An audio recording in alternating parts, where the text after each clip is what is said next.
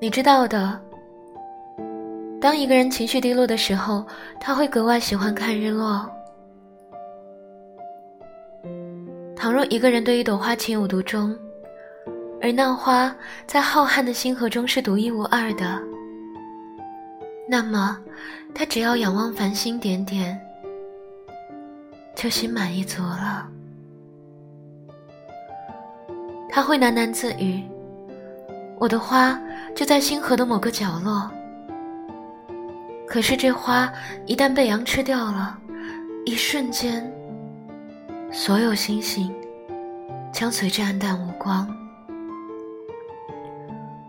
那么，你也认为这不重要吗？花总是表里不一，而我太年轻了，不知道该怎样爱护他。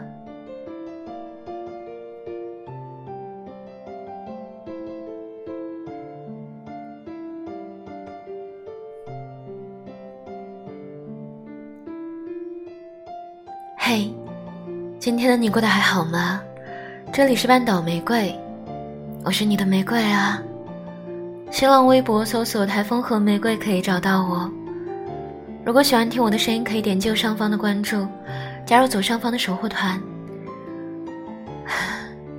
如果想要收听更多我的声音，可以点击微信公众号 FM 三零三九九六就能找到我了。我很喜欢《小王子》中的一段话。狐狸说：“对我来说，你只是一个小男孩，就像其他成千上万个小男孩没有什么两样。